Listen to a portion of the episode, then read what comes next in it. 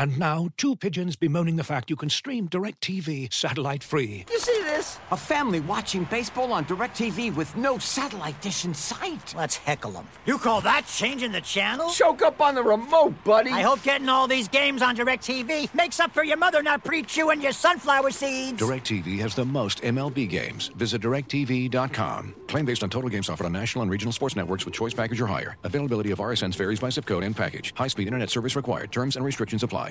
Today's episode of The Audible is brought to you by Trader Joe's. When you need snacks for game time, you need Trader Joe's.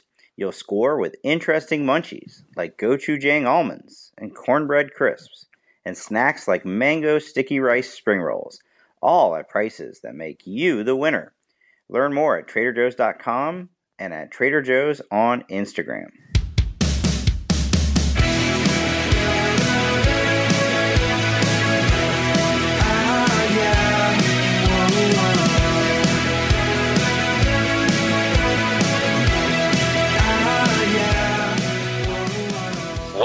To The Audible. I'm Stewart Mandel, joined as always by Bruce Feldman. Apologies that I am coming into you on a phone rather than the way we usually record this. Just weird internet stuff. I can't really explain it. Hopefully it sounds okay. Speaking of disruptions, Bruce, you you are now uh, internet famous for being the sideline reporter for not one but two three-hour plus weather delays this season, and our friend John Walters, who was on the podcast recently, who writes the bubble screen column for the All American, was so caught up in this that he actually made you the lead of his weekly TV roundup story. Take us through that what looked like a pretty bitterly cold and rainy and miserable experience Saturday in East Lansing.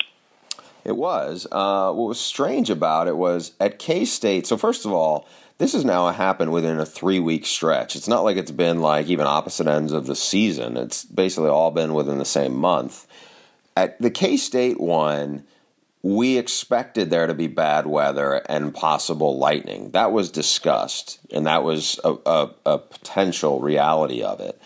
In the case of this, it was a chance of showers, but we did not hear anything about lightning. So as you're going into it, you're thinking, okay, we're, you know, there was hail before the game. Like, I mean, about 10 minutes before I was supposed to do my first uh, in game hit, like, there is like pea sized hail coming down, cold and, you know, and hard at you. And then that subsided, but, you know, it was, it was rain. And then uh, my producer in my ear said, hey, just a heads up there's lightning warning in the area. And as soon as I heard that, I'm like, oh God, here we go again. And probably like 15 minutes later, the game was halted. And what's what's crazy about it was, you know, I had learned, eh, you know, kind of had a protocol in my head of, okay, now after the K State game, I know exactly what what I should be doing. You know, you try to find the two point people from each program, which usually isn't the athletic director. It's usually like a deputy AD or a def- director of football operations or whoever's been designated to kind of handle that. You have different conference officials and you, and you have the officiating crew that you're engaged with, but you got to stay connected to them and you know be hover around for their meetings. But so in that sense, it was it was a little easier to do it this sense this way. The negative was with the K State one, it was about 58 degrees. With the Michigan State one, it was about 38 degrees, so it was way colder. Uh, I don't think there was as much lightning, but there was lightning, and that's that's how the rules are. And so just to be in the middle of it and you're running around and you know it's, it's a uh, it's a very surreal experience, especially when you know it's it's new to all these guys. I mean, you've just experienced it, but when I asked the uh, Penn State SID Chris Peterson about it, I said, "When was the last time you guys had dealt with a weather delay?" And she brought up Jeff Nelson, who's the longtime SID. And I was like, as soon as I heard that, I was like, oh, this is probably a long time. She goes, yeah, about 2000. So Penn State hadn't experienced it in almost 20 years. And then for it to go on as long as it did, and at one point the officials had told me we probably won't be able to start till 5:30, which would have meant it would have been the the delay was about three hours and 30 minutes. The delay then would have been over four and a half hours. So fortunately, it, it didn't come to that. Uh, well, it would have been longer than the K State one for sure. And the K State, what was also sucked about that was it was three hours, and then in the fourth quarter, it was another hour on top of that. So this was. So you're, so you're, you know, you're brought. You're, you're the, the the studio guys would keep going back out to you. You would be standing there in your winter cap in the tunnel. It just looked cold. You looked miserable. Where are Brady and Joe during this period? In this case, so uh, they uh, evacuated pretty much everybody in the stadium to some other buildings nearby uh, on the Michigan State campus. At one point, uh, they had, uh, you know, you're kind of in communication with them a little bit. They had sent me a uh, text. They were going for food in the cafeteria somewhere where they're walking around with trays and whatever. And like, you know, Brady usually checks in with me a decent amount during this or has. And he was like, hey, anything that we can get you? I was like, yeah, do you have chicken parm up there? He was like, no, we don't, but I, sorry, I can't help you. So the you know, and I mentioned this to John Walters. I was like, at one point, because people are watching our game, our game was the best game in that window. You know, you're hearing from a lot of people, man, you look you look really cold. You look like you know you're getting you're getting rained on bad. Pat Narduzzi, I didn't know Pitt was off. You know, longtime Michigan State defensive coordinator, now the head coach at Pitt, texts me. Uh, you ought to get a hold of so and so and get them to get you some protein bars at least because you're gonna you know you're gonna starve out there. So I had interviewed the strength coach the day before about something, and he was nice enough to go in and, and because I had a runner with me, and the runner was just a you know was a student, you know, like he didn't have anything to eat either, so I was kind of giving him what what they gave me, and you know, it's in in one part it's kind of cool because as a reporter you feel like you're very engaged, and this is like your adrenaline's up because there's information, and you're the only person who's going to be getting the information for short for that period of time. So, you know, there was that. It, what was also different about this one was I had access to the uh, photographer's room, and at least they had a TV up. So I was, you know, they had the uh, FS1 at one point, or Fox had gone to Texas Tech K State, and at least I watched that for about 20 minutes while I tried to charge my phone in between meetings. So there was that. Well, you're you're a stronger man than me. I don't I don't. This is this is uh, not a career path I ever considered going down. Days like that kind of reinforce it for me. you love it. Um, and then, of course, I mean, I think the good news out of all this was you ended up being there for this huge upset um, with, with major ramifications, and of course, not the only one in the Big Ten. So, so on this podcast a week ago, we're talking about Penn State, Ohio State. I was just there big game, playoff ramifications. Who would have thought a week later they're both done? Penn State loses on last second field goal to Michigan State, which is at least not nearly as humbling as Ohio State going to Iowa. Kirk Ferentz, my coach of the week, putting up 55 on them. At one point, running a fake field goal play I've never seen before. That has to be one of the most clever I've ever seen, where the holder ends up throwing a touch. Uh, it almost was a touchdown. He fell short of it uh, to the long snapper, and it's two days later, and I still can't figure out how the heck this happened. Yeah, uh, you know, we our crew has done Iowa games twice this year, including the week before. We had them beating Minnesota. Nate Stanley's a really talented young quarterback, big arm, moves pretty well in the pocket. But the thing that I struggled with was they couldn't. They this has been one of the worst running teams Iowa's had. You know, they're near the bottom of the Big Ten. How do they run for 250 yards on this defense, which everyone talks about having, you know, an NFL caliber defensive line, the deepest defensive line in the country, and all this speed they have? What happened to the Ohio State defense? Nobody knows. I mean, I will say that they, from a passing standpoint, they four, the, t- the tight ends for Iowa caught four touchdowns. So clearly, they saw something about Ohio State and their linebackers and not being great in pass coverage, and they exploited that.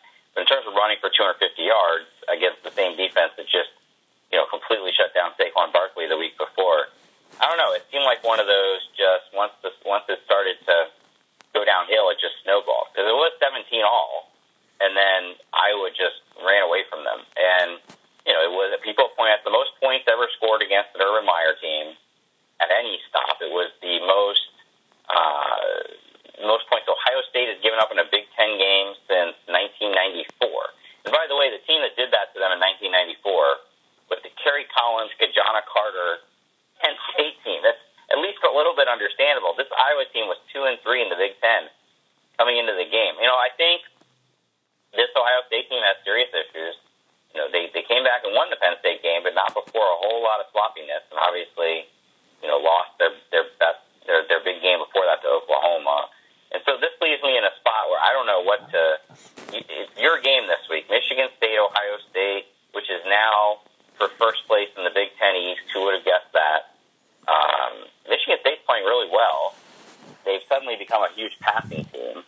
And I just don't know if they're going to go in and and this is just a not a very good Ohio State team, and they're just going to, you know, do to them what they did to Penn State, or if Ohio State's going to wake up and say, wait a minute, we're the team that be should be scoring 50 points in a game.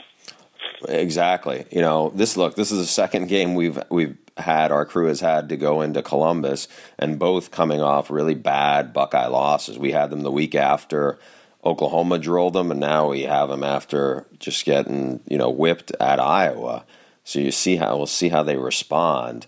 Uh, I want to ask you though this. So before our our game Saturday, we're meeting with with we met with both staffs, but we met with at Michigan State, and Dantonio basically said, "Hey, you know, we control our own destiny. You know, and going into November, and this is they were coming off a you know a heartbreaking loss to North, Northwestern."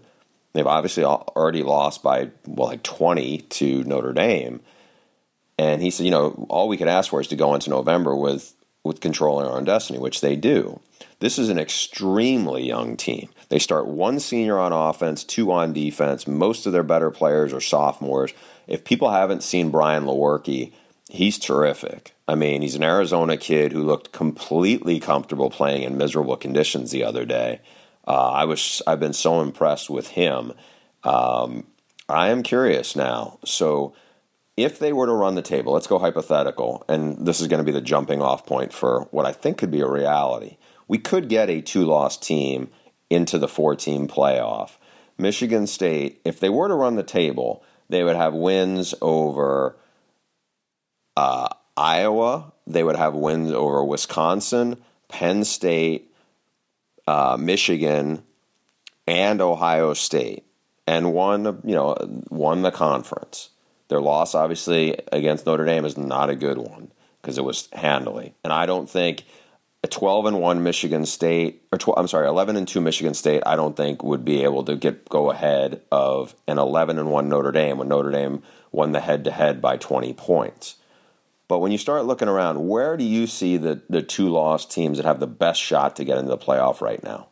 First of all, let's just acknowledge that a lot of dominoes would have to fall because right now, you know, I mean, I think it would start with Notre Dame having to lose a game here either this week to Miami. I don't think that would even do it, Stu. I think if you're Michigan State, you just got to say, you know what, we we could we have to hope Notre Dame wins out because then the loss will, hey, we lost to a team that's in the playoff and well, then you're running out of spots because you know, as I I wrote about um, Monday morning on the All American, which by the way, let me use this as a segue to mention that we now have. Uh, you know, I'm sure most people listening to this by now, if not all, realize that I am the editor in chief of this site, the All American, and, and I'm sure a lot of you are subscribers. But if you haven't subscribed yet, we now have a special offer just for listeners of the Audible. You go to theathletic.com slash the audible. You get a seven day free trial, 25% off an annual subscription after that. Um, I did not know we were having a commercial there, by the way, Stu, but, but feel free. No, I mean, this is a no brainer.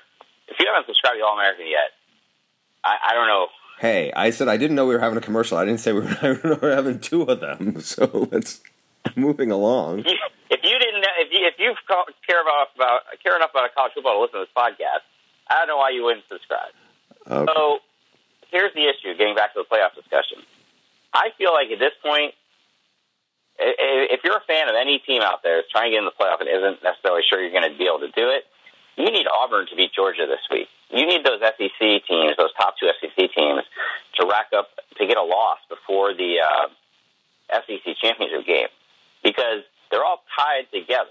Okay, so let's say, that, let's say that happens. Yeah. Let's say Auburn does beat Georgia. It's at Auburn, and they do that, and then Alabama beats, beats Georgia. So then you have a two loss Georgia. I'm not sure. You know, I don't think you're getting Two in lost that way. Georgia that doesn't win its conference. Which would have lost two Yeah. of like their last three games. I don't think. I think Yeah. that doesn't help. So So that I, I think the only hope for those two I see two lost, because right now it's either going to be Wisconsin, and I do think Wisconsin has to be undefeated because of that schedule. agreed. This is from the Big Ten, or it's going to be a two-loss East champ. And I think, you know, I think a two-loss East champ would probably, I think they'd be at the top of the list. So I could, you know, what about Oklahoma? What if Oklahoma loses to TCU this week, but then they're probably going to play again in the Big 12 championship game and beats them, and they have wins over Ohio State, Oklahoma State, and TCU? That seems like a better. They have a better case than Michigan State would. I don't know. They would both be. They would both have beaten Ohio State though, so that kind of nullifies it a little bit. I don't know. I'm not. I'm not sure. You know, you'd you'd have to look and then say, okay, your losses where you know they did lose by 20 to Notre Dame. Uh, then I think it's a it's a discussion though at that point. you know, right now you look at the standings, you know, look at the standings Tuesday night, and it'll seem like it's a pretty narrow kind of pool of teams at this point. Um, Alabama, Georgia, Notre Dame, and then I guess the debate Tuesday night will be between Clemson and Oklahoma. And nobody outside of that seems particularly realistic right now. Obviously, Miami could change that by beating Notre Dame and and you know obviously with a chance to win the ACC. Um, but there's only a couple of dominoes that have to fall for it to suddenly be, you know, what about Washington sitting out there with one loss? Because they come back into the picture. And then obviously, could a two loss champion from either, I don't think the ACC could pull it off, but from the Big 12 maybe, uh, for, or from the Big 10. Uh, it's going to happen at some point, and maybe it'll be this year. Yeah, look, as you said, there's a lot of stuff that's going on. We're we're not even into mid November yet. Uh, but maybe this is like a little bit like 10 years ago when all the craziness happened in 2007 because you are talking about four four spots not two So I've seen people make that comparison. I, I, by, by the by this point in the 2007 season, all hell had broken loose. I mean, that season was unique in that you had teams like USF moving up to number two at one point. I think BC was number two at one point. Then it looked like Oregon was going to make it, and then Dennis Dixon got hurt. I don't think we've quite reached that level of chaos yet. Because what you're seeing is, you know, I mean, that Ohio State game, that was crazy the other day that they lost and lost the way they did, and Penn State too. The top five teams in the playoff race won, so in the playoff standings. So it wasn't all that chaotic. Miami was a slight underdog at Virginia Tech and, and, and took care of that. And I want to ask you about Miami. So I wrote about them as the lead of the as the lead of the forward pass, which is on this site called the All American. And if you go to, no, I won't do that again. Thank you. Um, you've said that Miami won't be back unless until they win a national championship. But what if they beat number three Notre Dame Saturday night and are undefeated, probably going to be undefeated going into the ACC championship game? The other night was the first time that I watched them and said, yeah, they're pretty good. You know, up to that point, it was a lot of last second escapes against not great teams. They played great defense. They completely shut down Virginia Tech, forced a lot of turnovers, got that chain. But what I think was really cool is for years now, it's been a kind of a running joke on Twitter. Uh, Miami's about to kick off. Here's a picture of the, you know, three quarters empty Hard Rock Stadium. That place was rocket, rocking the other night. Uh, Mark Richt mentioned it was how loud it was. Um, you know, you got celebrity fans there now with A Rod and Je- Jennifer Lopez. You know, they're not. Are you are you willing to maybe concede they might be back sooner than we think? Well, uh, they got to they got they haven't won the ACC yet. They haven't. They are they are pretty good. I, I'm not disputing. It looks like they're going to win the division. Miami to be back, Miami was great. They're not great yet. You can't say they're great at this point. So let's pump the brakes a little bit. They're not great yet, and I think that look, Notre Dame might go in there and beat them by twenty, and Well, if that's the case, then Miami's not back. well, the hype then the hype will go away for a while, and they can go on, but they can still go on and have a pretty good season. They could, but pretty I good. think- Pretty good is not back for Miami. That's the point. That ah, Wow, you you got tough standards. no, but I know what the history was. Well, I will say this, and you know, they mentioned during the game, they you know, game day is going down there. It'll be the first time since a 2001 game against Syracuse, which I covered. That was obviously the great 2001 team. I don't think I appreciated how great they were at the time, but Syracuse had Dwight Freeney. They were 14th in the country. They were eight and two, and Miami beat them 59 to nothing. Then the next week, Washington came there. Rick Neuheisel's Washington team that I think finished number two or three in the country the year before, and they beat them like 66 to seven. You know what I remember about that? the build up to that one. It was one of those things where people. I, I think it was it was a, a, a college football magazine had, and it wasn't like an SI. I'm talking about had a breakdown of by positions, and it gave Cody Pickett the edge over Ken Dorsey. You know, strictly from well, Cody Pickett has a better NFL arm, and it's like, yeah, that's not even close to accurate thank you for bringing up Cody Pickett. I hadn't heard that name in probably 15 years. Yeah, it's just like uh, you know, I think people no, forgot how just is, how good they were then. No, this is baby steps, right? This is hey, Miami beat a top 15 team by uh, 18 points. They might be getting to, they might be in the right track. They are not obviously one of you know at the level they were then, but nobody expected that. I didn't expect them to be 8 0 at this point in the season, and um, you know, they're obviously very good on defense. The running game has been better than I would have expected once Walton got hurt. Uh, Rosier is still, you know, can be all over the map a little bit. He had several interceptions the other night, but you know, he's first year starting quarterback and he's eight zero. Now Notre Dame, best team they will have faced. Nobody stopped that running game yet since Georgia, but you know, it's a pretty good defense. I think I, I could see them slowing down the Notre Dame rushing attack, but I could also see Notre Dame's defense forcing a lot of turnovers. And, so and who are you picking to win this game, Stu? I'm picking the Irish. Okay. I don't know how much of a margin I'll pick them by yet. Uh, I just think they're they're the better team. Who are you picking? Uh, I would be leaning towards Notre Dame too, but just the fact that you know you were asking about is Miami back, and you're picking the visiting team you know, it's not Alabama going in there, by the way. It's a good Notre Dame team, but you're picking a team that wasn't even ranked in the you know in the top 25 going into the year. Miami is not back. I was just egging you on. Well, you, but this you is succeeded. probably the you best. Succeeded. Yeah, this is probably what you said. This is probably the uh, most positive you would feel about the state of Miami football since since Jarrett Jarrett Payton ran all over Florida State in the Orange Bowl like 12 years ago. 13 years ago. I news for you. That was 14 years ago. Was it 14 years ago? 2003 season. Yeah, I think it was the 2000. And the wheels started to come yeah. off the next year. Yes. It's been a long time. Look, Richt and that staff have done a really good job, and it's um, it's going to be interesting to see because they're recruiting well, and we'll see what, what the next step is going to be. So I thought, you know, a guy who deserves a lot of credit is Manny Diaz, their defensive coordinator the inventor of the turnover chain. And what I think is interesting about him is you don't see this very often in college football, but Mack Brown fired him after the what second game of the season. Um, his last year at Texas, mm-hmm. he was the you know they were Taysom Hill had just like you know completely embarrassed them.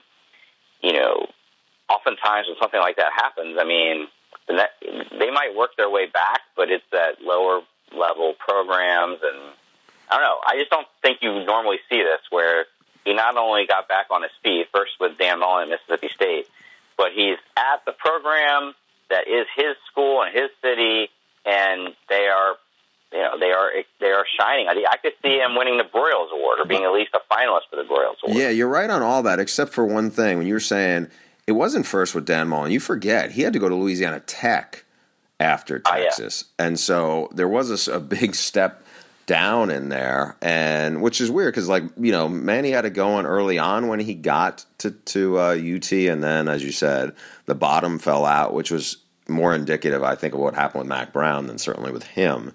But you know he he came back, and yeah, I mean he's a even though he's a Florida State guy, that's where he went to school. You know his his dad was the was the mayor there. He he knows the Miami history as well as anybody there, and I think. Um, you know, look, he's the guy who should be on some some people's radar as a, for a head coaching job. I mean, I think he's proven it again and again, and he's still young. He's 42 or 43, so I could I could definitely see somebody saying, "Hey, we ought to hire this guy because he's done really well pretty much everywhere he's been. He's been a huge part of the turnaround at UM."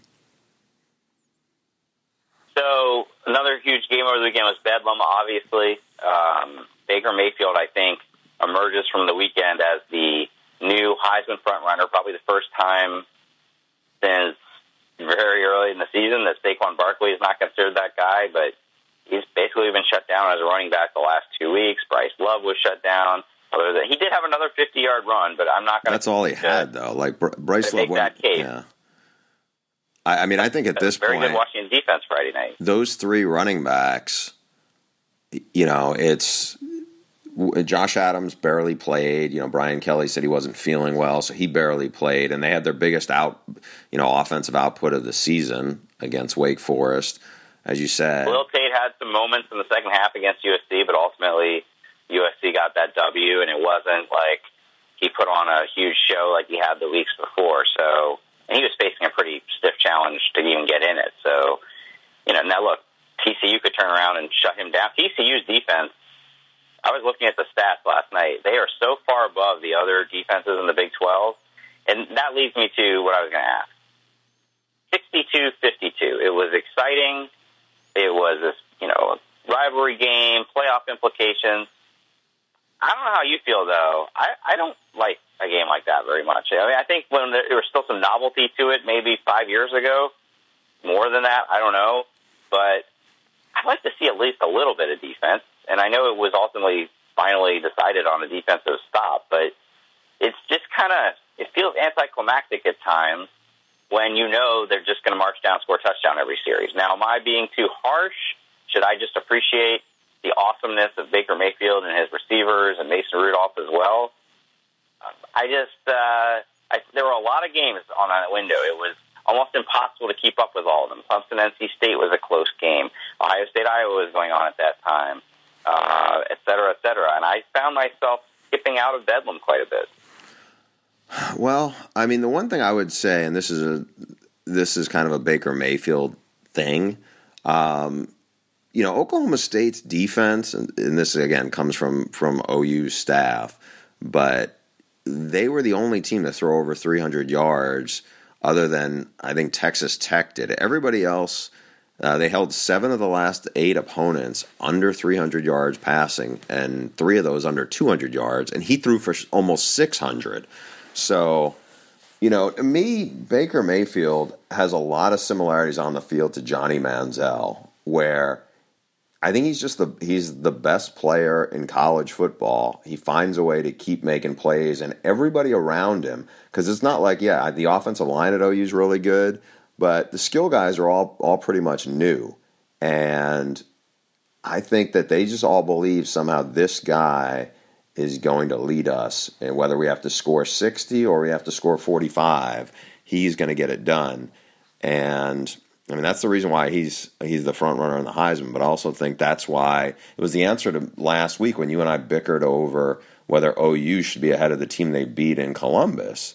You know, they're no, I don't think Oklahoma's defense is very good. They clearly have struggled against some good offenses, against some not so good offenses.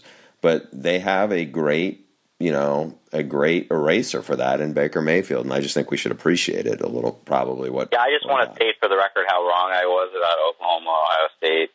Uh, Oklahoma's the better team. I won't argue that again all season, no matter what I see. Um, yeah, so Baker Mayfield's phenomenal. I mean, almost 600 yards. I mean, and Oklahoma as a uh, as an offense, I believe, ended up with almost 800 yards. That's crazy. Oklahoma State played a game. I know Texas is just about as bad as it gets on offense this year, but they were in a game only a couple weeks earlier that they won 13-10 in overtime. So they do have it in them somewhere. But I will say this TCU defense that Oklahoma's going to face this week is, you know, kind of head and shoulders above anybody else what anybody else has been doing in the Big 12 this year. And that's not entirely surprising. It's a Gary Patterson coach team. He has figured out a way to adapt to the styles in that, um, you know, in that conference and still play some pretty good D. Let me ask you a question. You don't know this is coming, but um, so Kyler Murray is very talented. He's got a good arm. He's he's the fastest guy on the team, probably at OU. But if Baker Mayfield is not there, and I'm going to preface this by throwing this stuff out. They won at Oklahoma. I'm sorry, they won at Ohio State. At Baylor, they only won by eight. They lost to Iowa State. They only beat Texas by five. Only beat K State by seven. And then last weekend, they beat Oklahoma State, their arch rival, by ten.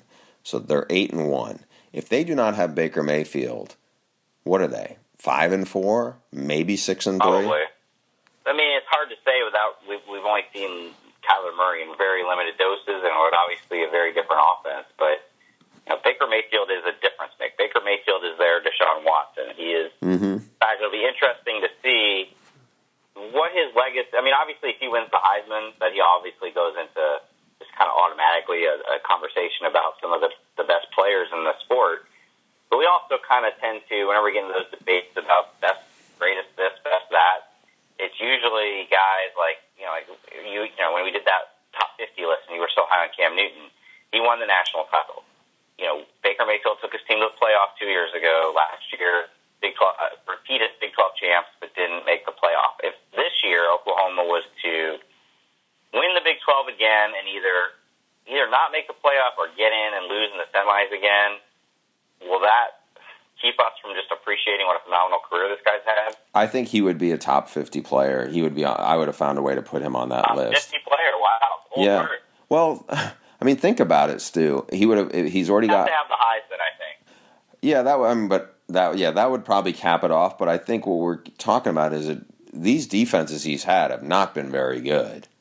You know, and they're still. He got him in the playoff one year. He has a pretty good chance to get him in the playoff. You know, a, a second time in three years.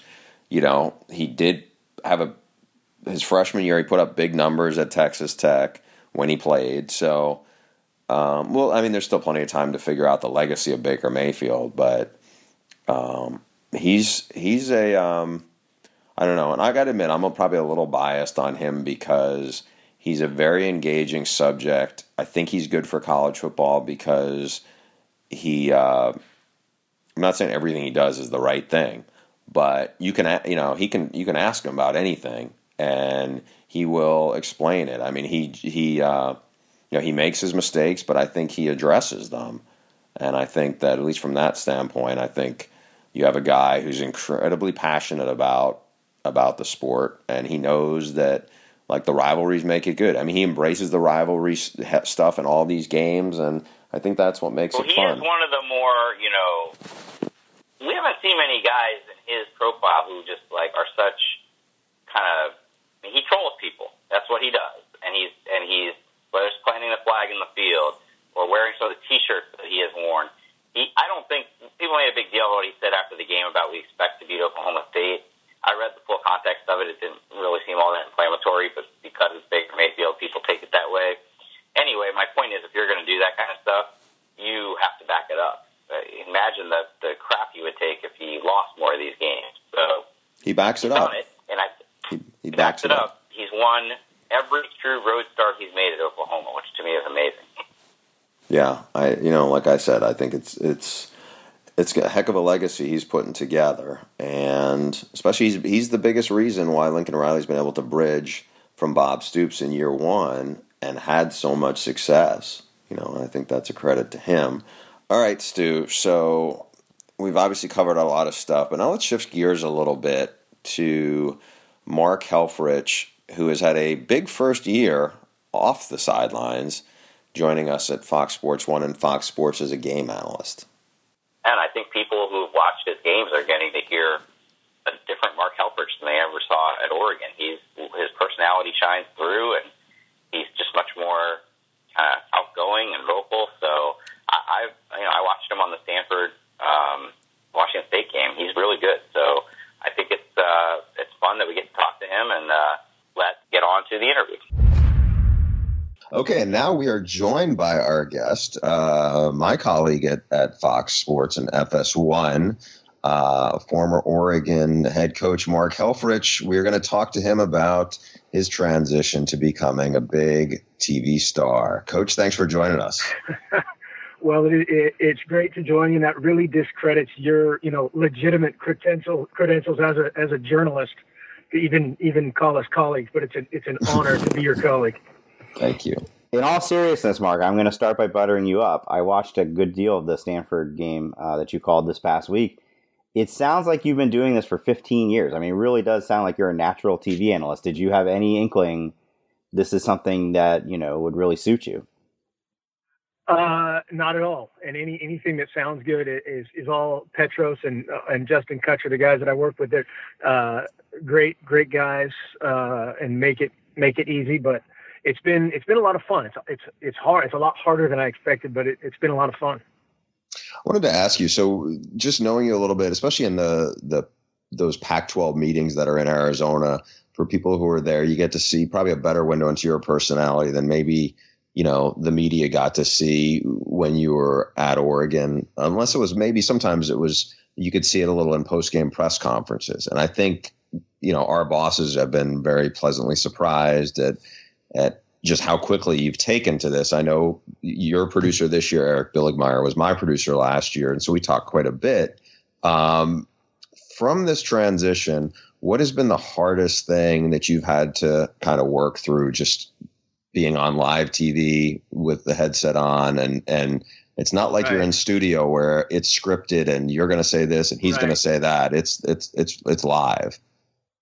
Yeah, I think a couple of things that you just said right there. Eric Billigmeyer has been awesome, has been great to me, and is a, is obviously I'm I'm limited in my knowledge of of uh, production, but I, I don't know how somebody could be better. But uh, just that of somebody in your ear kind of telling you, hey, we're going to commercial in five seconds, or stop doing this, or do that, or uh, and so it's it's weird to continue talking with somebody, you know, screaming in their ear. I, for many years, I've had a lot of guys screaming in in you know we've screamed in each other's ears, but it's kind of as a game has progressed along, but but uh, kind of continuing all the the cues and all that stuff, uh, and then just all the the nomenclature and the, the the buzzwords that I have no idea what they mean that those guys talk back and forth about all the time.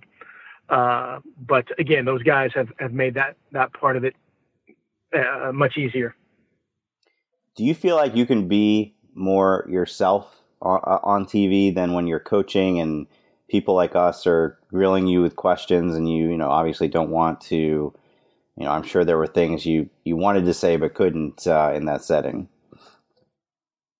Well, sure. I think there's a million things, and, and that's probably something that I could uh, that I have and certainly would learn from is to be uh, be whatever that is, more yourself, all that stuff, uh, more as a as a coach. But you are, you know, you're representing so many different things. You're you're sending messages to so many different people.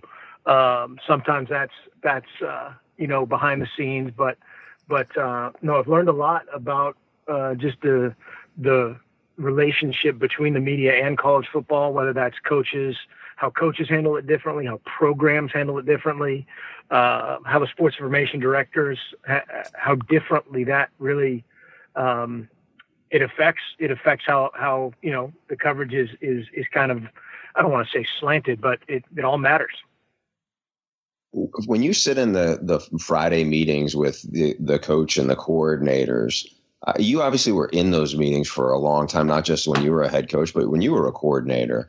Uh, is it a little surreal to be on the other side of it, where you've already watched film and you're you're trying to work on a storyline probably for the next day, and, and to sit in the other side of the chair to to to, to analyze it as opposed to just kind of react to it?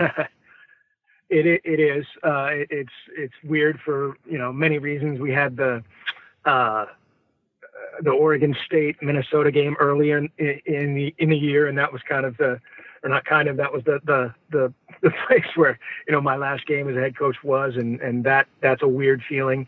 Uh, then you fast forward it to we had um, Arizona State and Utah and uh, and so Utah was was a place where our last win was when I was at Oregon, and I had also coached at Arizona State, and so I know you know uh, a lot of the media people and the the support staff. A lot of those people are still the same from when I was there, shoot, 15 years ago, and so a lot of that stuff is it's just more. Um, it, it's it's weird, and and uh, guys that you've coached against or recruited against. Um, but I, I have pretty good relationships with all those guys, and so it's not it's not necessarily you know a, a negative in terms of, of, of discomfort it's just it's just it's just awkward along those same lines what would you say your your kind of relationship right now is with Oregon? I mean, obviously, it did not end well. Um, do you are you still a fan of the Ducks? Are you still watching them, or are you kind of, you know, I, I've never been in that situation. You know, I mean, you're kind of living, Oh, sure. breathing that we- for weird. yeah, yeah. That's weird, no question about it. It's it's um, you know they they um, you know however you look at the the ex girlfriend that's dating someone else or you know moved on. Everybody's had that kind of moment, and you have to at, at some point you have to move on. And um, I think I certainly have, and and um, uh, we still live in Eugene, so that's that's weird. Um, it's a small town, and, and people are you know people are very uh, uh, forward and positive and friendly, and that that's that's nice. You know, probably, probably the people that aren't don't don't say anything, but, but the uh, Mhm. the people that do are are um, you know happens every day, um, and so that's it's it's weird. Um, but again, you have to move on, and and and uh, certainly a, a ton of guys there that that that we recruited that that uh, I care a great deal about, and and you know wish them wish them the best. I know it's a, yeah, as you said, it's a small town. I know, you know, Mario Cristobal and I are basically the same age, went to Miami at the same time. And we did an Oregon game when they played Nebraska week two. And so I went to see him and I think he lives in Erik Chinander's old house. Um, and so how, I mean, have you run into, I know you probably don't know everybody on the new staff, but have you crossed, you know, bumped into some of these guys around town just in the, whatever it is, eight months Sure. since? Yeah, yeah, sure, it happens. Whether it's yeah uh, a function or uh, you know whatever uh, school, you know, there, there's always kind of some awkward uh, uh, encounters. But again, everybody's everybody's whatever adult enough and professional enough to to kind of move on. Um, uh, but yeah, the, the ironic part about that is that was Eric Anders' house, and then Brady Hoke's house, and, uh, and Mario Cristobal's house. So, so go figure. Why does every what? Hopefully, lot. hopefully, hopefully, Chins has been able to raise the rent with every, every uh, tenant. Why? Why? Why is it that house? Why? Why does that house never leave the Oregon coaching staff? Why is that house? Well, uh, this profession is kind of odd that way that people uh, people are in and out, and and uh, and so uh, Erik Chinander, I think, has has kept that uh, and uh, has rented it out. I believe. I'm not. I'm not. Ah, Yeah, Mario Mario didn't buy it, so he I think he's renting it to him now. we should just mention Okay, real yeah, quick. The so- the listeners might not know uh, who you're talking about. He, he that's Scott so, yeah, Frost. Erik Chinander. yeah. Right, Erik Chinander now the defensive coordinator at Central Florida doing a doing a great job as well. Obviously, is Frosty doing a great job. With it, so in the same time, I'm curious. Uh, you have you have pretty young kids. Obviously, you're gonna. I would imagine you get to spend way more time with them now than you did when you're when you're running a, a football program in the Pac-12. How has that been to kind of? Because we had we had Gene Chizik on our podcast probably like Uh-huh. six months ago, and he really talked about his kids were older. His his youngest, I think, is a senior Right. in high school now, In but high just school, yep. yeah, and just getting the chance to and it's probably not fair to say just be a dad again because you're you know you're still a dad, but just to have way more time now to be way involved in the day to day of your of your family. Um, what's that been No, adjustment like? Yeah, uh, 180 degree difference, and and that that uh, I've actually talked to Chiz a few times about his you know his whole situation and everything that he went through, and, and like you said, his kids were are much older, but it's uh it goes back and forth uh, from kind of guilt of not having been there before, both as a as a husband and a father, and just really really makes you refocus and take complete advantage of of all those all those times. Yesterday I played I think I played horse with both of our kids, or playing catch with both of our, you know, doing eh, you know all that stuff, and I, I really try to take, you know, take a moment and, and savor it and realize how lucky that is to be able to do. And so you mentioned you're going around now. Obviously, you're you're seeing what other how other programs are run and and and how certain coaches handle certain things. You know, uh, if you were to get the, another chance, are there some certain things you would you would incorporate, or that you look back and feel like, oh, I wish we, we had done that at Oregon?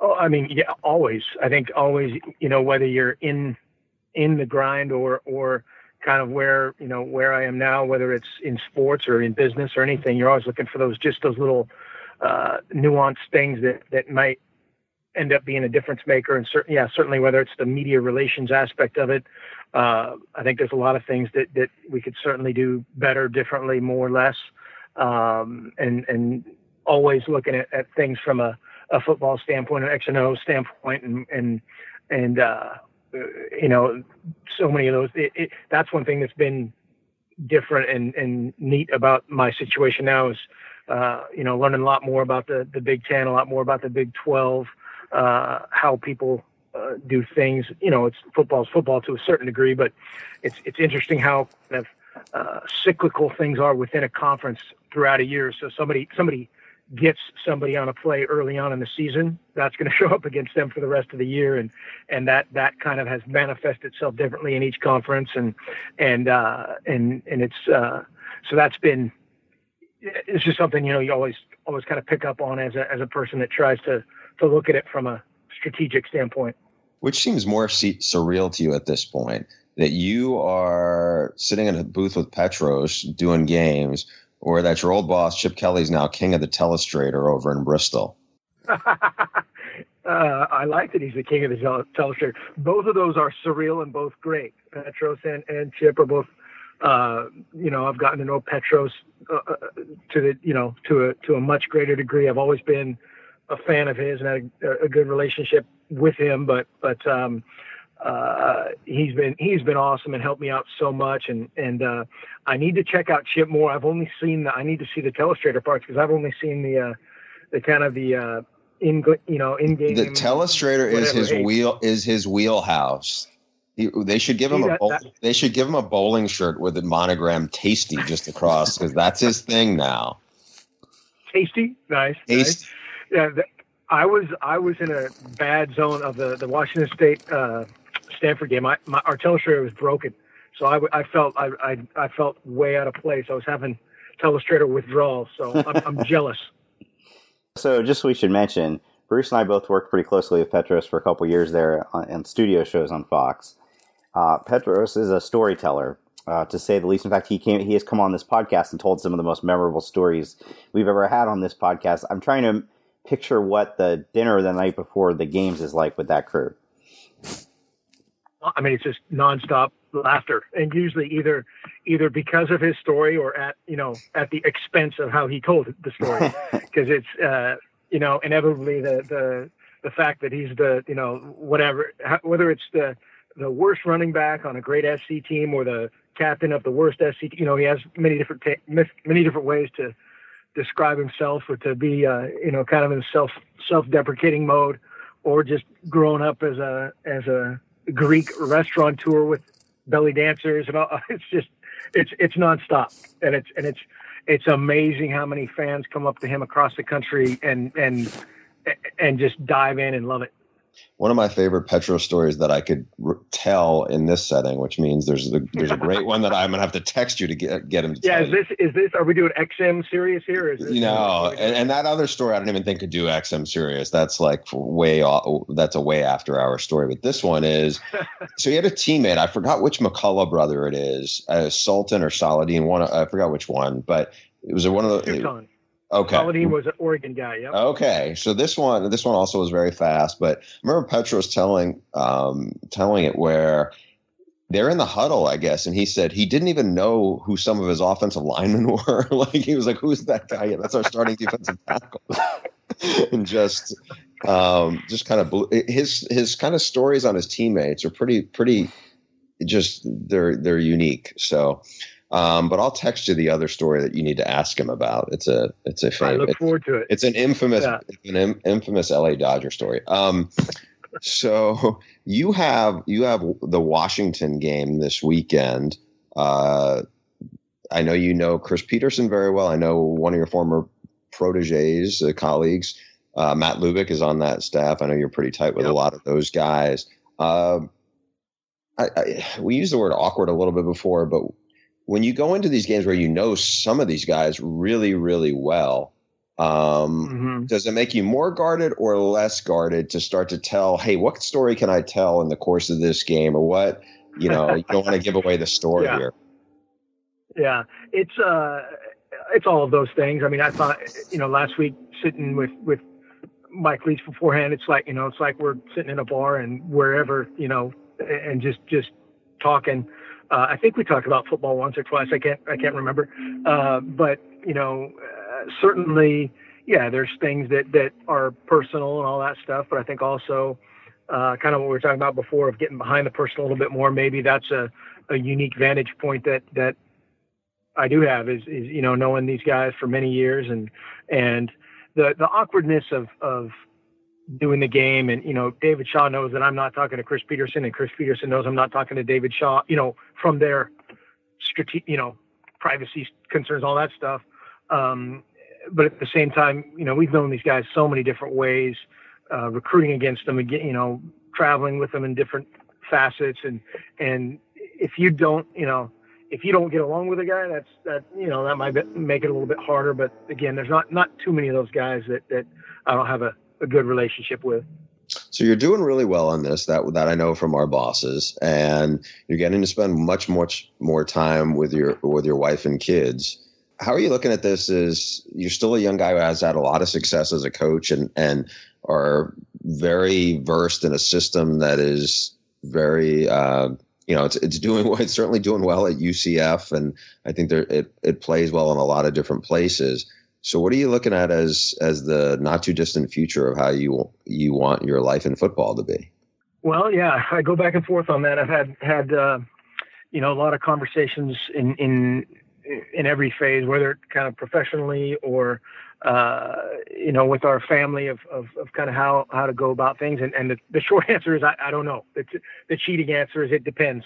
Uh, but, but, um, it has been, it has been a lot of fun doing what, what I'm doing now, kind of getting the football fix, getting the, to, to be a, a much better husband and, and a much better father, hope, hopefully.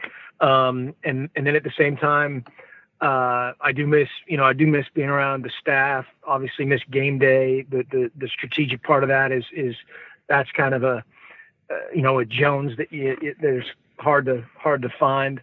Um, and then just the player being around the players and, and affecting those guys in a, in a positive way. That that's irreplaceable. You know, that's that's something that, that you can't just go out and, and do that. So I do miss, you know, I do miss a ton of those things. I don't miss the the uh, the late night phone calls and some of the stuff they have to deal with, and and uh, uh, you know maybe some of the the travel parts of things. But the weirdest the weirdest thing for me is post game. I still still can't get over right when the game is over. There's no you know there's no immediate scoreboard. There's no immediately oh my gosh hey uh, Feldman's hurt we got to replace him. You know what, there's no just you know what I mean and and you can sit there and go.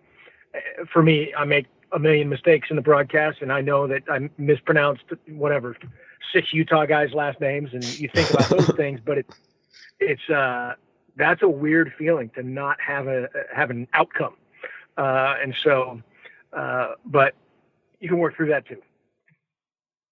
My last thing would be you might be able to help us get some insight on a guy who you worked very closely with, and that's Scott Frost. He's uh-huh. established himself as. I mean, he's. It seems like he will be the hot coach on the coaching carousel this coming. Uh, well, really in about a month or less. Um, and and maybe you still talk to him. And I don't I'm not asking you to give up any secrets by any means, but maybe a little insight on how you think he'll handle the situation. If, for instance, uh, I mean, the Florida job is open, they might be looking at him. Nebraska is expected to come open. Obviously, that's his alma mater. Uh, you know, any insight into how you think he would handle a situation like that? I think the beauty of it for him is it, it is it, you know, I, I, not too. I was going to say it is it is completely up to him, but it isn't. I guess there's you know decision makers involved and all that stuff.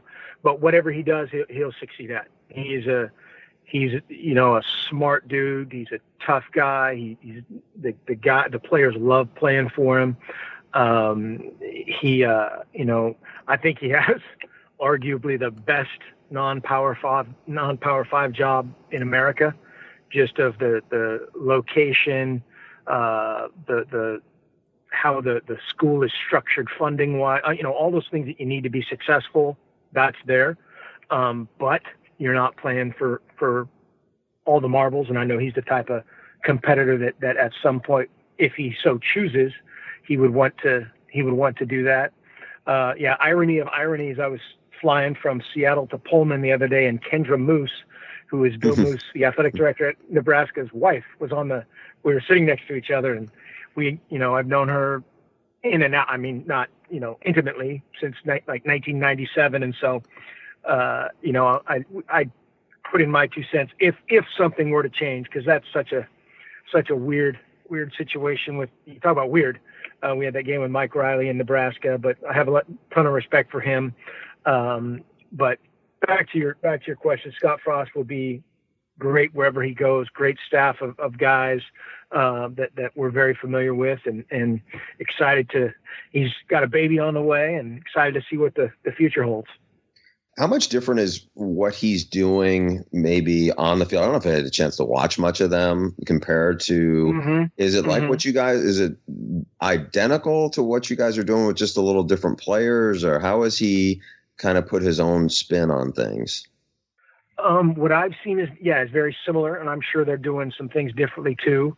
Um, uh, but what, I, yeah, what I've seen is, is you know, similar base, similar, uh, the the base structure of everything, how how we set it up, uh, and and and that's you know again what he knows, and then combined with a bunch of other great background that he has, and we talked a little earlier about Erik Chinander doing a great job on on defense, and they've been they've been really good and they came into a place just at the perfect time uh, after you know a tough couple of years uh, at UCF and and they came in with with kind of the right amount of tough and the right amount of love and the right amount of background to success to really harness those guys and they have obviously flourished All right. Well, Mark, we appreciate you taking the time. We know it's um you know the season's gone pretty fast and uh I'm sure it's been very surreal. So um this weekend, this Friday night, you guys, like as we said, have uh what time is your kickoff?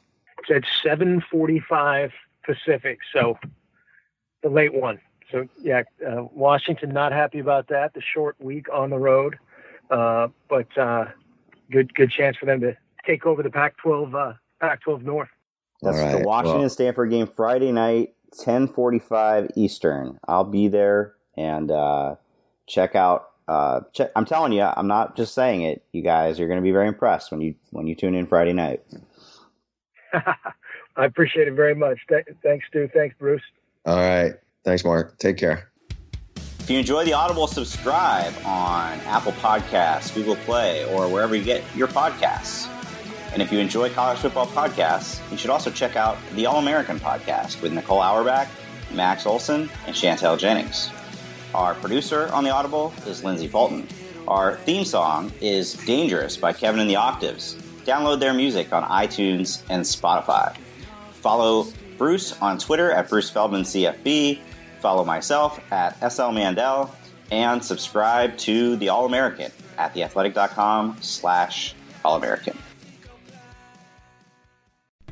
As you've probably heard by now, we've teamed up with BetMGM this season. We'll be using BetMGM lines to make all of our picks, and we'll have special offers for our listeners each week. If you haven't signed up for BetMGM yet, use bonus code The Athletic, and you'll get a one-year subscription to The Athletic, plus up to a fifteen hundred dollar first bet offer on your first wager with BetMGM. Here's how it works. Download the BetMGM app and sign up using bonus code The Athletic. Make your first deposit of at least $10. Place your first bet on any game and claim your voucher for a one-year subscription to The Athletic.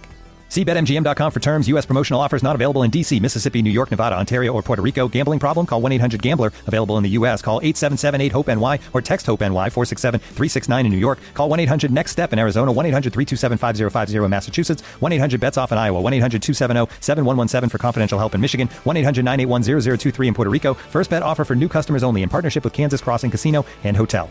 Don't forget, if you haven't signed up for BetMGM yet, use bonus code The Athletic, and you'll get a one-year subscription to The Athletic, plus up to a fifteen hundred dollar first bet offer on your first wager.